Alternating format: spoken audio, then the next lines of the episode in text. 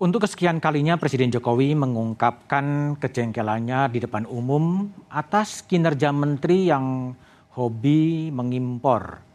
Apakah ini sinyal atau pertanda akan terjadi perombakan kabinet? Inilah yang akan saya bahas bersama dengan sejumlah narasumber Jokowi murka reshuffle di depan mata melalui sambungan Zoom ada politisi dari Partai Keadilan Sejahtera Mustafa Kamal dan nanti juga malam Mas Mustafa. Kemudian Selamat ada malam. ya ada pengamat politik eh, Profesor Siti Suhro. Selamat malam Mbak Wiwi. Selamat malam, Mas Budiman. Ya, kemudian nanti akan bergabung juga politisi dari PDIP Masinton Pasaribu dan juga eh, dari Partai Kebangkitan Bangsa Waketum Jasilul Fawaid ya. Sebelum kita memulai diskusi kita coba dengar apa yang persisnya di apa diungkapkan Presiden Jokowi di depan publik terhadap kinerja-kinerja menterinya. nggak usah cari ke mana-mana, tidak usah cari investor. Kita diam saja tapi kita konsisten membeli barang yang diproduksi oleh pabrik-pabrik kita, industri-industri kita, UKM-UKM kita. Kok nggak kita lakukan? Bodoh sekali kita kalau nggak melakukan ini. Jangan tepuk tangan karena kita belum melakukan. Saya sampaikan ke Menteri BUMN, dah ganti dirutnya. Ganti, ngapain kita?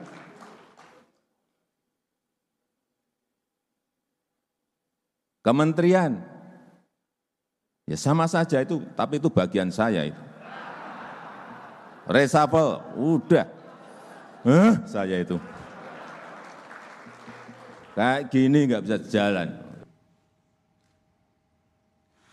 Itulah pernyataan Presiden Jokowi di depan umum sejumlah menteri dan gubernur yang hadir. Di studio telah hadir politisi dari PDIP Masinton Pasaribu. Malam, Bang. Malam, Pak Budiman. Oke, Bang. Saya ingin tanya terlebih dahulu. Ya, Kenapa panggung umum, panggung publik yang digunakan oleh Presiden Jokowi untuk mengungkapkan ketidakpuasannya terhadap kinerja para menteri, bukan di rapat kabinet atau apa gitu? tentu beliau pasti sudah menyampaikan itu Hmm. di rapat-rapat kabinet diingatkan kepada jajaran menteri-menteri beliau dan kemudian di jajaran instansi Hmm? eh, pemerintahan ya maupun di BUMN tentunya. Nah, itu disampaikan kepada publik itu kan menurut saya menarik. Hmm, menariknya di mana? Menariknya presiden menyampaikan bahwa ini loh persoalan kita. Oke. Masa APBN kita dari 2000 triliun lebih, belanja eh, belanja barang apa segala macam itu hampir sat- 1000 triliun, ya. Kemudian kok dialokasikan lebih banyak eh, belanjanya itu pada komponen barang-barang impor. Oke. Nah, bagaimana kita mendorong pertumbuhan industri nasional kita, baik itu industri besar, menengah, sampai UMKM segala, kalau kemudian kita ya semangatnya bukan ikut melakukan langkah afirmatif itu, Hmm. mendorong Produk supaya tumbuh produk dalam negeri. Buat apa kita mengkampanyekan Oke. eh, cinta produk dalam negeri, tapi di sisi yang lain institusi apa ah, lembaga negara ya pem- ah, da- dari pemerintahan kementerian kemudian BUMN lebih senang impor kemudian Oke. lebih parahnya lagi eh, Bang Budiman bahwa barang impor itu dilabelin ya di branding kembali Menjadi di Indonesia seakan-akan produk dalam negeri itu kan sama aja memanipulasi eh, apa produk bangsa sendiri. Oke, tapi kalau Bung Masinton baca gitu, eh sebenarnya pesan apa yang mau disampaikan kepada publik ya dengan marah-marah, jangan tepuk tangan, gini aja nggak bisa, tolong copot kalau itu dirut, kalau reshuffle urusan saya, apa? itu kan menyampaikan bahwa Pak Jokowi sudah berkali-kali menyampaikan Hmm. dan kemudian Pak Jokowi kan ya kita tahu jarang-jarang marah tapi ketika beliau ungkapkan seperti itu beliau, beliau sangat marah Sangat marah. ya? sangat marah kenapa kok nggak cinta pada produk kita sendiri Hmm. ini kan ada satu aspek nasional interest yang disampaikan oleh Pak Jokowi lah instansi pemerintahan kok malah sebaliknya. Hmm. BUMN kok malah sebaliknya. Oke.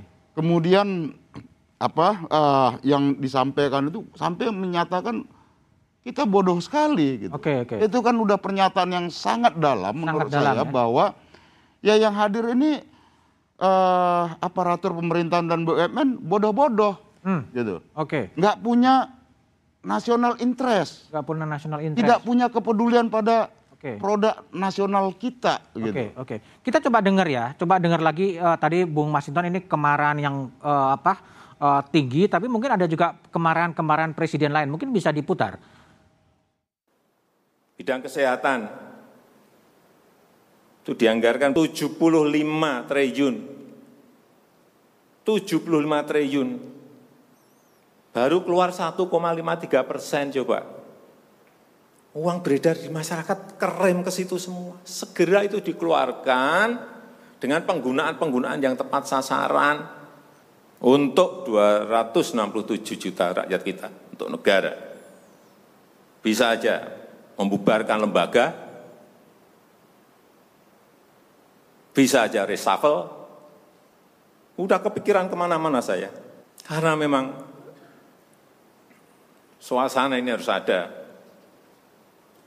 Suasana ini tidak, Bapak Ibu tidak merasakan itu, sudah. Artinya tindakan-tindakan yang extraordinary keras akan saya lakukan. Saya melihat, saya ini di lapangan terus. Ada waduk, nggak ada irigasinya.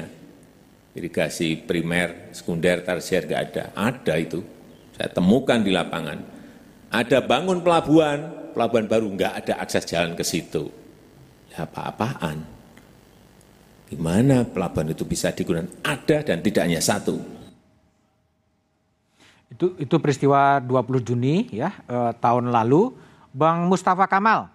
Jadi kalau eh, Mas Mustafa lihat sebetulnya ini kemarahan Presiden Jokowi di, disampaikan kepada publik sebenarnya apa? Apakah semata-mata memang bentuk evaluasi agar publik tahu atau sebenarnya ada maksud-maksud lain, Mas Mustafa? Mas Mustafa mungkin belum videonya belum aktif, audionya? Ya, Mas Budiman, terima kasih. Yuk silakan. Jadi apa maksud ungkapan presiden di depan publik mengungkapkan kemarahannya? ya, kita kagum ya dengan Pak Presiden Jokowi, mampu mengartikulasikan kejengkelannya, Ya, bahkan kemarahannya, bahkan definitif pilihan katanya Hmm. bodoh begitu. hmm, Mungkin itu tidak semua bisa melakukan itu. Presiden-presiden sebelumnya ada yang marah tapi dia tidak pernah tunjuk hidung. hmm, Ada juga yang tidak pernah marah senyum-senyum tapi tindakannya mungkin dahsyat gitu ya. ya, Kalau beliau ini diungkapkan semuanya Oke. detail sekali lalu kemudian ya kita berharap ya bahwa ini bukan hanya omong-omong saja tapi Hmm. memang ada aksi yang real karena ya rakyat juga sekarang sedang jengkel juga ada yang antri minyak minyak kelapa ada minyak sawit ada yang antri di BBM di pom bensin ada yang BPJS antrian di rumah sakit semuanya jengkel semua Hmm. tapi ya rakyat ini kan tidak tahu persis apa yang terjadi dan tidak berdaya. Nah, kalau presiden ini mengetahui semuanya dengan detail dan yang paling berdaya di republik ini adalah presiden Republik Indonesia. oke. Jadi ya saya berharap kemarin itu jangan sampai ini NATO, NATO. action talk only atau saya sebut NAJO, no action jengkel only begitu. Maksudnya Kalau apa, Mas ini- Mustafa? Not action jengkel only ini apa? Ya kalau cuma kemudian sekedar mengartikulasikan kejengkelan publik, Hmm? ya itu ya mungkin menaikkan uh, tingkat kepuasan publik kepada Pak Jokowi Oke. karena mampu merepresentasikan kejengkelan publik. Tapi Hmm. kalau tidak disertai dengan tindakan, ya ini sebuah kelalaian juga karena semua hal itu ada di beliau. Yang membuka keran impor ya pemerintah. Hmm. Yang melakukan pengadaan barang jasa ya pemerintah. Oke. Yang melakukan industrialisasi ya pemerintah juga. Hmm. Semuanya ada di tangan pemerintah. Kalau pemerintah sendiri tidak bisa melakukannya, kepada siapa lagi? Ya, jangan seperti rakyat biasa. Rakyat biasa jengkel dengan ketidaktahuannya, dengan ketidakperdayaannya, ya pasrah. Oke. Nah, Jadi kalau presidennya pasrah juga, kepada siapa kita berharap untuk negeri ini? Presiden Untuk pasrah. negeri. Hari gini ya Pak, Pak Mas Budiman ya, Ya, hari ya. gini kita menjelang 77 tahun Indonesia merdeka, sudah reformasi, Hmm. sudah sekian banyak presiden berbeda. Kita masih bicara cintai produk dalam negeri. Hmm. Kita masih bicara itu. Ya. Dan kita terenyuh dengan angka-angkanya. 500 triliun di pemerintah pusat, 500 triliun pemerintah daerah, 500 triliun di BUMN semuanya. Kata Pak Jokowi kalau 40 persen aja dibelokin itu bisa sampai mendekati 2 persen pertumbuhan ekonomi. Padahal kita lagi megap-megap ini pertumbuhan ekonomi. Mas Mustafa, Jangan jadi kalau menurut Anda, pertumbuhan ekonomi kita. Mas Mustafa, kalau menurut Anda ini betul-betul jengkel atau gimmick politik sih marah-marah ini? Ya, itu kan tinggal diserahkan pada masyarakat. Ya saya saya kira kita semua kagum lah dengan Oke, Pak Presiden Jokowi. kagum ya. Beliau itu penyambung lidah rakyat, Hmm. mampu mengartikulasikan kejengkelan-kejengkelan rakyat. Oh. Rakyat yang sedang jengkel di mana-mana ini diartikulasikan dengan sangat baik. Oh. oke. Puas rakyat gitu. Oke. Tapi untuk apa kalau Hmm. kemudian tidak ada tindakan lebih lanjut? Oke. Ya mungkin menaikkan ratingnya di kepuasan publiknya mungkin. Jadi kalau menurut Mas Mustafa, kemarahan-kemarahan serial ini implikasinya lebih positif atau negatif bagi pemerintah? Ya kalau tidak ada langkah-langkah definitif yang sistematis, yang konkret dalam waktu dekat, ini apa yang Oke. sedang terjadi? Kalau Oke. sudah disebut bodoh, tadi Pak Masinton sudah Hmm. menyampaikan, itu kalimat yang saya kira di DPR aja susah diucapkan itu Susah diucapkan, ya pada betul-betul. menteri-menteri. Oke, oke, betul-betul, Ya, betul-betul apalagi marah. masyarakat, ya diancam dengan undang-undang ITE, nanti Hmm. penghinaan kepada kepala negara, nanti Oke. ada. Apa pasal pencemaran nama baik yang sudah banyak para aktivis yang dilaporkan pencemaran nama baik kalau menyebut kata bodoh. Tapi Oke. presiden bebas menyebut kata bodoh. Iya, baik. Jadi Bung saya kira ini menteri-menteri, eh, Hmm. Mas Budiman ya. Yuk, yuk. sedikit ya. Kalau di negara-negara lain dikritik oleh rakyat saja melakukan kelalaian sedikit mundur. Hmm, oke. Presidennya sendiri tunjuk hidung. Hmm, namanya disebut, barangnya disebut, tempat di mana harus beli disebut. Kan malu loh menteri-menteri itu. oke, baik. Dirut BUMN, kepala-kepala daerah mundur harusnya. Baik, Pak Mustafa. Oke, saya ingin dengar perspektif dari eh, PKB, Mas Jasilul Fawaid. Jadi kalau Mas Jasil lihat kemarahan presiden ini apa sebetulnya yang yang, yang PKB lihat, Mas Jasil?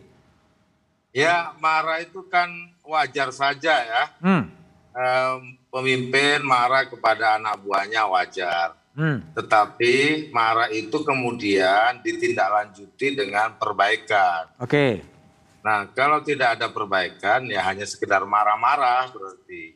hmm, Nah, padahal di kepemimpinan itu marah itu sudah tindakan yang kurang pantas dilakukan oleh orang pemimpin itu marah di depan umum.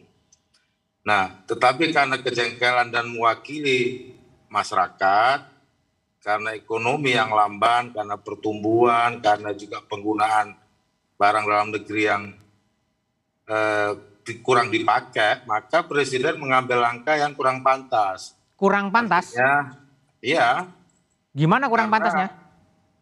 ya karena marah, marah di depan orang, Hah?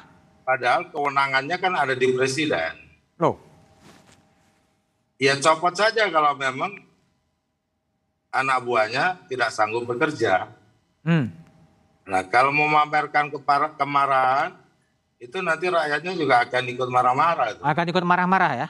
Ya artinya tanpa solusi, tanpa perbaikan, hanya sekedar marah, Hmm, itu menurut saya eh, sebagai seorang pemimpin begitu dan ini kan para pemimpin semua menteri juga pemimpin di bidangnya masing-masing ya, nah eh, yang terpenting ada perbaikan setelah itu. Perbaikan ya, itu yang diharapkan. ya. Oke. nah itu yang ditunjukkan oleh presiden. Saya bisa melakukan reshuffle loh. Ah, saya bisa melakukan tindakan loh. Ah, nah kalau ternyata itu tidak dituruti juga tidak ada perbaikan berarti ada yang bandel di situ. Yang bandel, waduh, iya. Siapa yang bandel mas? Ya tentu yang dimarahi Pak Presiden. Oke, oke, oke. Nah, ya, itulah yang menurut saya dinamika kepemimpinan yang dibangun oleh Pak Jokowi dengan menggunakan misalkan ya marah ya. Kalau di sebenarnya gini Mas, kepemimpinan Jawa itu marah itu sebenarnya kurang etik kalau di depan umum. Hmm. Jawa ya. Tapi ini udah udah itu sudah jengkelnya memuncak. memuncak betul ya sehingga diungkapkan Ya. di depan umum ya. Menurut saya ini sudah puncak. Puncak. Puncak kemarahan ini disertai dengan tindakan atau tidak. Oke. Karena cukup alasan untuk presiden eh, melakukan reshuffle Hmm. jika memang bandel, Oke. nggak dengar arahannya, Hmm. diminta untuk menggunakan produk, Produk dalam, dalam negeri nggak dipakai, Oke. diminta untuk mempercepat anggaran, ternyata juga nggak jalan. Oke. Nah, kalau itu semua tidak dilakukan, maka presiden bisa melaku- menggunakan hak prerogatifnya untuk ganti para menteri. Gitu. Oke, baik. Dan rakyat, dan itu warning kepada menteri sekaligus warning memberikan perhatian kepada rakyat bahwa Pak Presiden ada di pihak rakyat. Oke. Bahwa Ya. Pak Presiden ini semua kebijakannya untuk rakyat tidak boleh pakai Oke, baik. dengan kepentingan rakyat. Baik, Mbak Wiwi, kalau Mbak Ya. Siti Suruh lihat, apakah kemarahan dari Presiden Jokowi yang kemarin di Bali itu pertanda atau sinyal memang ya ini saatnya untuk merombak kabinet? Tapi jawaban Mbak Wiwi setelah jeda berikut ini.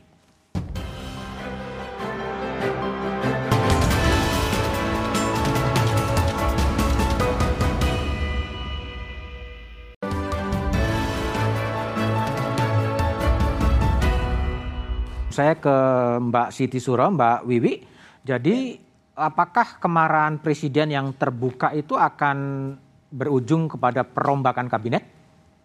Iya, eh, apa yang disampaikan Pak Jokowi ya, eh, secara publik seperti itu menurut saya ini eh, menyasar dua hal ya, Hmm. tidak hanya internal kabinet tapi juga supaya publik menyaksikan kan gitu. Oh, Eh, artinya apa? Artinya Pak Jokowi juga tahu eh, apa yang eh, sedang ber, eh, berlangsung di luar gitu ya. Jadi ada perasaan gitu, aspirasi, kekecewaan gitu kan, eh, ketidakpuasan terhadap pemerintah. Bayangkan gitu ya, minyak saja sampai mengular istilahnya gitu kan.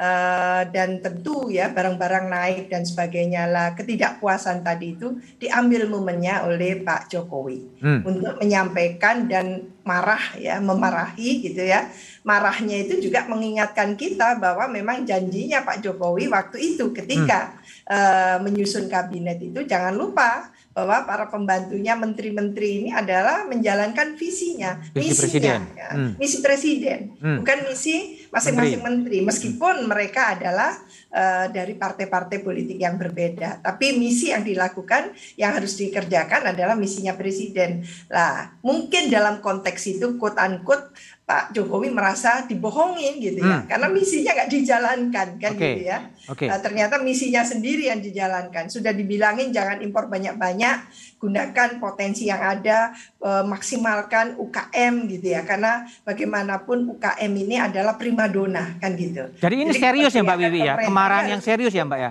Bagaimana? Kemarahan yang serius bukan hanya gimmick politik ya? Eh, kalau saya melihatnya eh, itu lepas ya dari eh, nuansa mungkin Oke. supaya disaksikan gitu ya oleh masyarakat itu wajar saja menurut saya. Wajar saja ya? Tapi kan tidak mungkin kalau tidak kesal itu terus marah jadi sandiwara yang nggak lucu menurut saya. Hmm. Tapi bagaimanapun juga ini mungkin klimaks atau akumulasi ya Hmm. dari perasaan yang eh, dipikirkan oleh Pak Jokowi ya. Jadi mengevaluasi kinerja eh, dari para ka- eh, menterinya di kabinet di eh, pemerintahan eh, untuk apa periode kedua.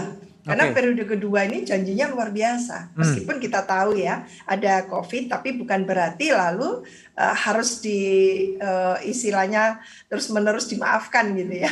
Oke. Kinerjanya tidak maksimal. Jadi dalam konteks itulah kelihatannya eh, Pak Jokowi betul-betul marah dan ini bisa menjadi leverage factor gitu ya, faktor pengungkit agar Pak Jokowi punya Oke. gitu ya rasional gitu ya A- asti a- apa artinya itu justifikasi Oke. untuk melakukan reshuffle itu jadi Mbak- dan ini mungkin memang sudah saatnya reshuffle Saatnya reshuffle. Karena memang uh, secara dievaluasi gitu ya, ekonomi lesu sekali. Hmm. Mungkin pendidikan juga kurang memuaskan gitu ya. Okay. Beberapa bidang yang ditangani oleh menteri-menteri tertentu itu kurang memuaskan dan itu tidak bisa ditoleransi lagi menurut saya. Mbak Wiwi, Karena, jadi uh, kalau kita lihat itunya kan sejak PAN kemudian menyatakan bergabung dengan pemerintahan, isu reshuffle ini timbul tenggelam, timbul tenggelam, tapi juga kemudian nggak menjadi nyata ya. Apakah ini ada kaitannya juga sebetulnya?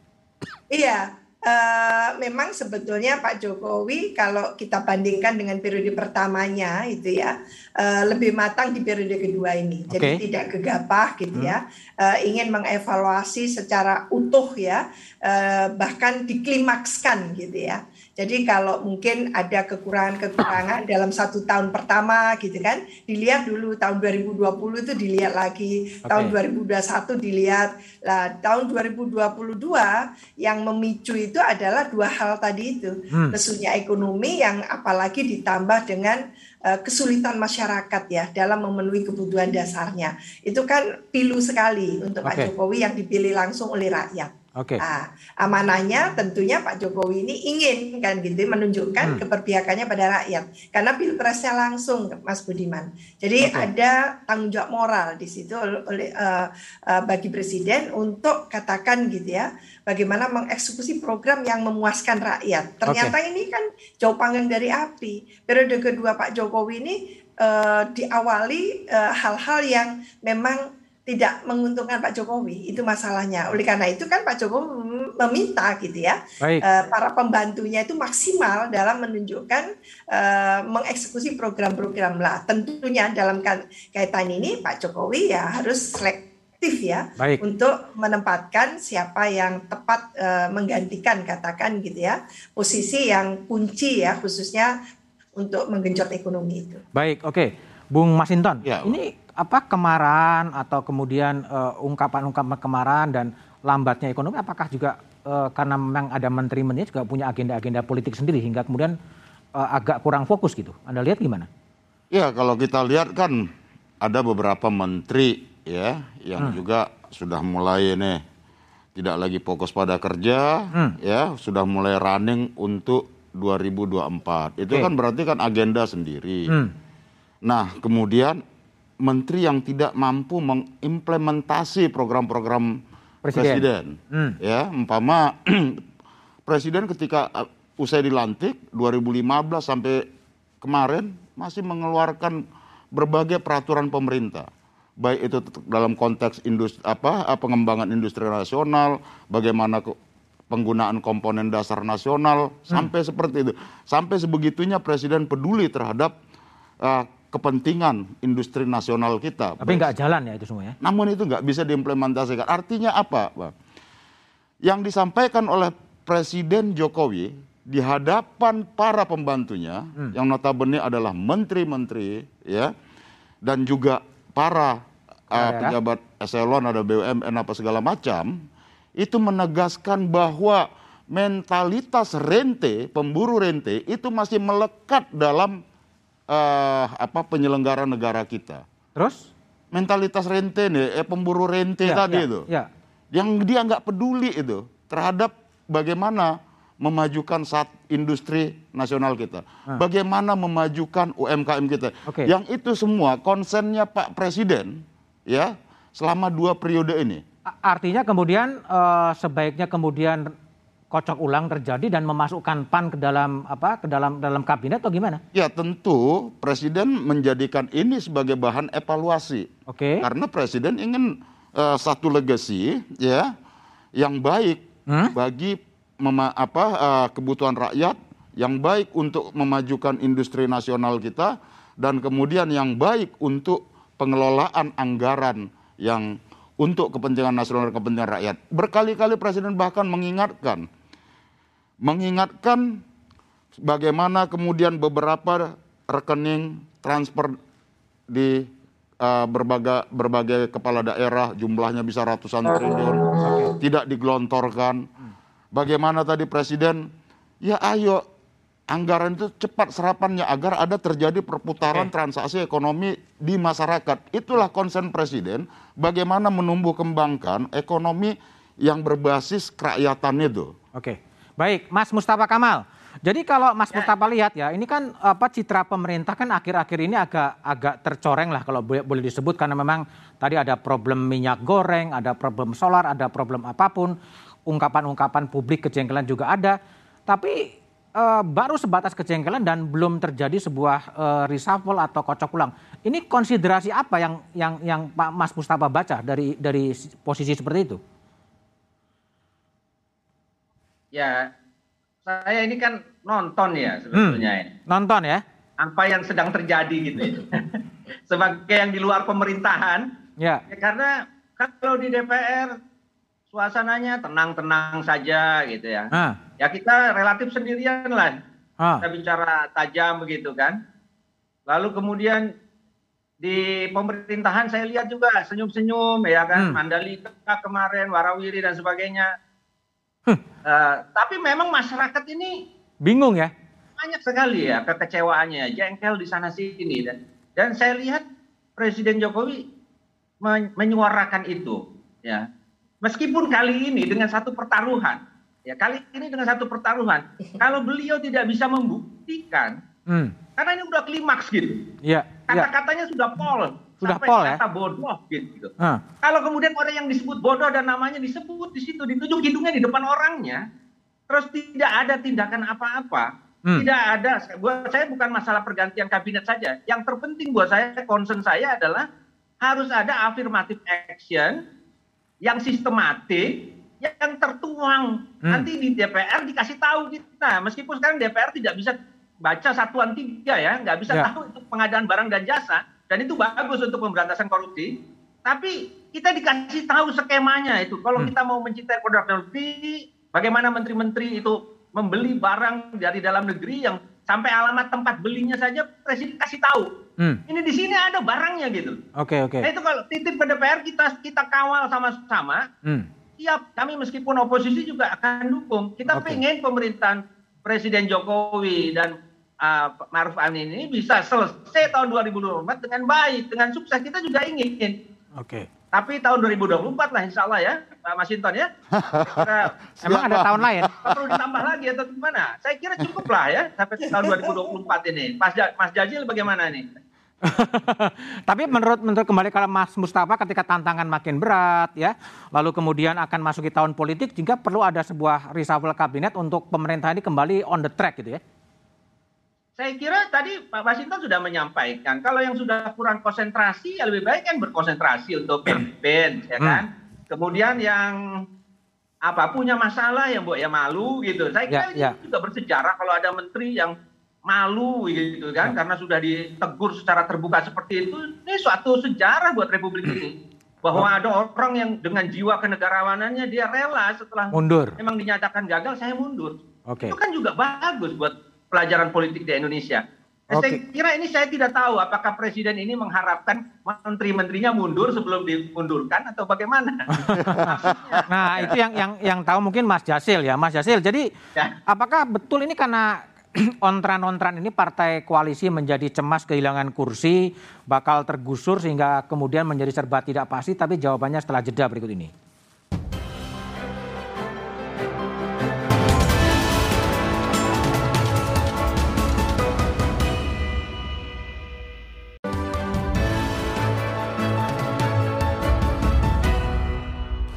Isu reshuffle memang memicu gesekan atau perbedaan pendapat di partai-partai koalisi. Kita coba lihat bagaimana pernyataan dari Ketua Umum Partai Kebangkitan Bangsa ya.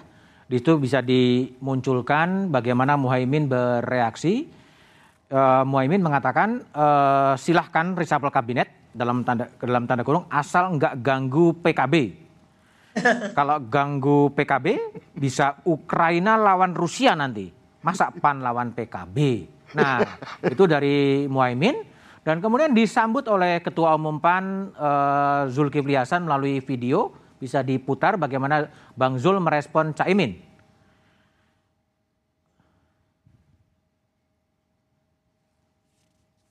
Bisa dimunculkan?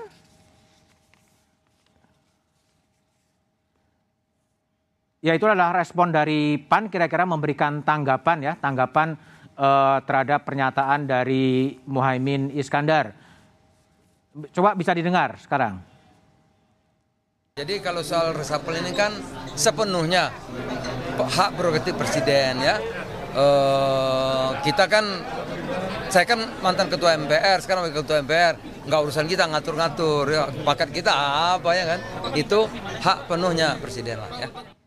Oke, Bang Jasil, Mas Jasil, jadi ini uh, ketua umum terkesan begitu reaktif ya, uh, agak cemas kehilangan kursi kabinet sampai bilang akan terjadi Ukraina lawan Rusia ini political joke atau memang kekhawatiran sih? Cara pandang kita saja yang reaktif.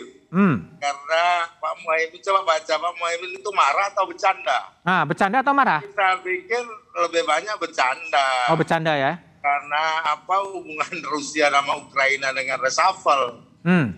Karena apa? Yang pertama PKB paham betul sejak masuk dalam koalisi hmm. itu menempatkan menteri bukan dalam jatah bagi-bagi kursi. Hmm. Tapi PKB masuk di situ untuk bersama-sama membantu apa yang menjadi visi presiden. Okay. Sama sekali tidak ada komitmen bagi-bagi kursi dan kami tahu persis menteri itu urusan prerogatif presiden. Hmm. Nah, nah persis kan karena di uh, beberapa waktu Pak Muhaimin apa namanya ada isu terkait reshuffle ya tentu Pak Muhaimin bercanda lah. Silakan aja Ber kalau Pan masuk dari awal kita mensilakan kalau Pak Presiden mempersilakan masuk. Dan, ya. Asal soal. Asal soal geser kursi PKB itu kan biasa dilakukan juga oleh presiden kalau itu haknya kan. Oh, jadi bukan bukan hanya PKB, partai yang lain juga bisa. Tapi PKB oke-oke aja seandainya kemudian kursinya dimasukin PAN gitu. Bukan, kalau kursinya beda dong. Oh beda. Oh. Masa banyak kursi yang lain. kursi yang lain. Tuh, ya jangan jangan bertukar-tukar begitu. PKB akan lebih senang kalau ditambah. Oh. Kalau dikurangi jangan, kan lebih fair. Oh, nah, jadi kalau PAN mau masuk silakan. Gitu. Oh, tapi jangan jangan kursinya PKB bila perlu kursinya PKB ditambah gitu ya? ya jangan, kan masih banyak kursi yang lain. Saya pikir itu normal saja. Normal. Jadi joknya joknya ketua umum itu kalau diambil bisa jadi perang gitu ya? Pak Jokowi oke. Ya Mas Jasil, jadi kalau seandainya kursinya PKB diambil oleh PAN, ya tadi ya eh, metafornya ketua umum menjadi Ukraina lawan Rusia gitu ya? Ya Pak Pak Muhaimin tahu betul Pak Jokowi tahu betul. Tahu, tahu betul nggak akan ngambil PKB? Tahu betul apa yang akan dilakukan oleh Pak Jokowi. Oh terkait dengan jadi nggak mungkin itu dilakukan oleh Pak Presiden. Makanya hmm. bercanda dengan PAN yang mau masuk kan nunggu-nunggu loh PAN ini sebenarnya. Oke. Okay. Sebagai teman koalisi kita juga silakan masuk kok nggak masuk masuk. Oh. Apa Pak Imin bilang ya kalau masuk jangan ambil kursi kita dong. Iya, kursi, kursi yang lain ya. Oke, kita coba lihat kursi ya. Bagaimana sebenarnya apa eh, komposisi kursi di kabinet yang dipimpin oleh Presiden Jokowi dan Wakil Presiden Ma'ruf Amin. Ya, bisa ditampilkan grafisnya. Itu adalah uh, menteri-menteri dari non partai politik ya, pro, kelompok profesional ada 19 kursi, dari PDIP 4 kursi, dari Nasdem tiga kursi, dari Golkar tiga kursi, PKB dua kursi, Gerindra dua kursi, eh, P3 satu kursi. Kursinya terbatas hanya 34 sesuai dengan Undang-Undang eh, Kementerian Negara. Mbak Wiwi, jadi kalau lihat eh, ini ada tarik ulur soal reshuffle memang juga mempertimbangkan keseimbangan dalam kabinet dalam konteks tadi ya partai-partai politik ya Mbak Wiwi ya. Iya, uh, komposisi yang ditayangkan tadi menunjukkan bahwa uh, apa menteri-menteri yang bukan dari partai kan ada 19 ya. Hmm. Uh, yang politisinya ada 15 ya. Ya.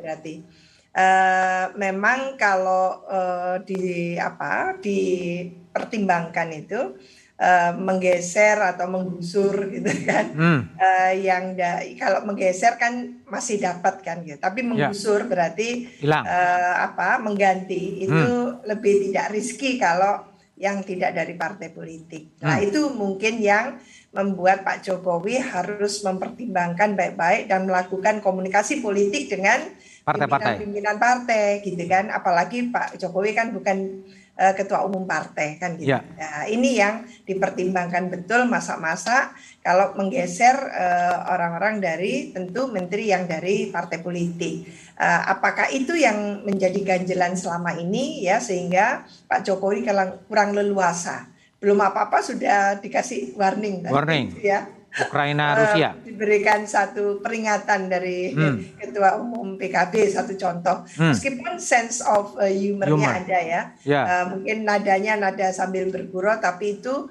ada pesan politiknya yang paling dalam kelihatannya hmm. gitu ya okay. tidak mau dikurangi gitu ya silakan mengurangi yang lain gitu jadi kalau uh, yang paling tidak berisiko yang, mengganti menteri yang dari kalangan non partai politik ya Mbak Bibi ya Ya, kalau menurut saya ini taruhan bagi Pak Jokowi. Hmm. Eh, kan sudah mengatakan sejak awal saya akan nating tulus di periode kedua ini. Ya. Uh, karena periode kedua ini janji janjinya adalah melanjutkan apa yang belum terwujud di periode pertama. Lah okay. itu yang harus di betul-betul di apa di dilunasi. Ya Okay. jadi itu yang harus diimplementasikan. Baik. Jadi kalau Pak Jokowi terlalu pertimbangan banyak dengan partai politik sementara jatahnya sudah cukup ya, kalau PKB Yo. kan berapa ya? Saya nggak tahu. Ada empat atau tiga kan gitu ya.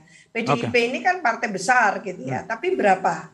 Orang ya. kan gitu. Jadi menurut saya proporsional saja. Oke. Okay. di uh, di eranya Pak SBY kan seperti itu ya. Baik. Jadi ada Pak leading partainya, lalu kalau yang ini berapa dan sebagainya. Uh, karena uh, yang utama dipertimbangkan oleh Pak Jokowi seharusnya bukan sekedar memuaskan partai, tapi memuaskan rakyat ini loh. Oke. Okay. Kan, ya.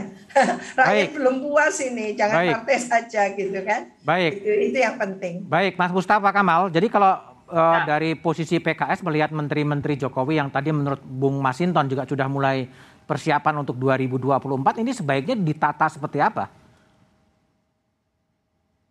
Ya, ini Pak Jokowi memang harus menuntaskan tugasnya sampai 2024. Itu yang yang penting dan hmm. saya kira ini Pak Masinton harus uh, harus kokoh nih di sini nih 2024 hmm. ini. Hmm. Ya. Nah, untuk bisa menuntaskan PR-PR yang belum selesai di periode pertama, beliau harus berani mengambil keputusan sekarang.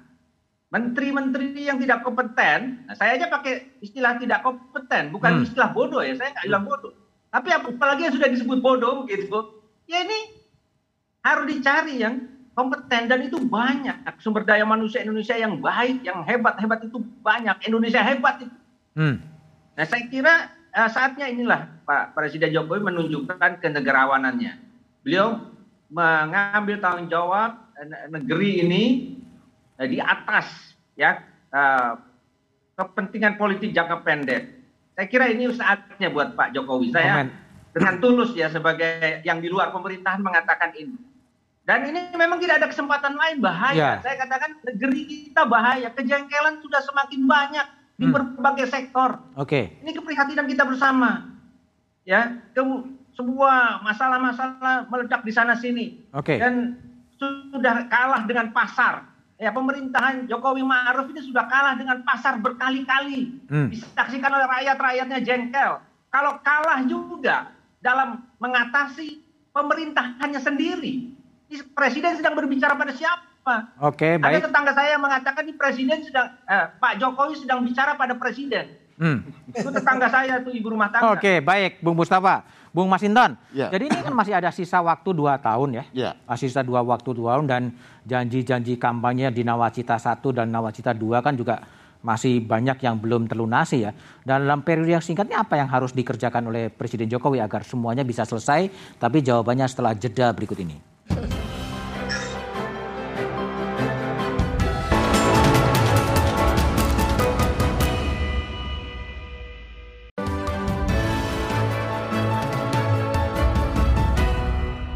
Sinton Pasaribu, politisi ya. PDIP. Apa yang harus dilakukan oleh Presiden Jokowi ketika waktunya kian mepet tinggal dua tahun sementara kinerja menterinya belum cukup memuaskan? Ya makanya menurut kami ya meskipun itu adalah prerogatif Presiden dengan evaluasi atau kemarahan Presiden kemarin itu harus dilakukan upaya ya misalnya tadi melakukan satu resapel hmm. terhadap menteri-menteri yang memang tidak mampu ya menjalankan visi misi presiden. Oke. Itu satu. Dan kemudian kedua adalah menteri-menteri yang punya agenda sendiri Hmm. di luar agenda presiden. Ya, umpama yang lagi sibuk menyiapkan uh, pencalonan apa segala macam. Kecuali kalau dia ke, posisinya ketua umum partai kita memaklumi lah karena itu tuntutan kader. Tapi kalau dia karena apa uh, di situ pertimbangannya sebagai profesional apa tapi dia tidak konsen lagi pada bidang tugasnya, ya sudah. Kalau dia pengen kampanye presiden, udah fokus aja kampanye calon Calon presiden, ya. Uh, jangan menggunakan fasilitas karena ada kita lihat nih menteri yang menggunakan fasilitas itu sampai kadang kita muak ke ATM tampangnya mulu, ke bandara tampangnya melulu, lebih banyak tampang menteri ketimbang tampang presidennya. Hmm. Nah itu kan juga menjadi ini. Saya bahkan risau karena umpama saya di Komisi 11. Bank-bank negara itu kan ada di Komisi 11 pengawasannya. Ini Himbara, Himpunan Bank Negara.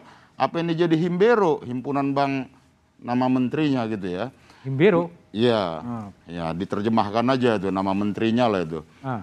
Nah, jadi menurut saya ya menteri-menteri yang tidak mampu menerjemahkan ya program presiden ya sudahlah. Oke. Tadi yang dikatakan Pak Mustafa ya lebih bagus mundur sebelum dimundurkan. Karena apa pun dalam sisa waktu dua tahun lebih ini Pak Jokowi harus meninggalkan satu legasi. Hmm.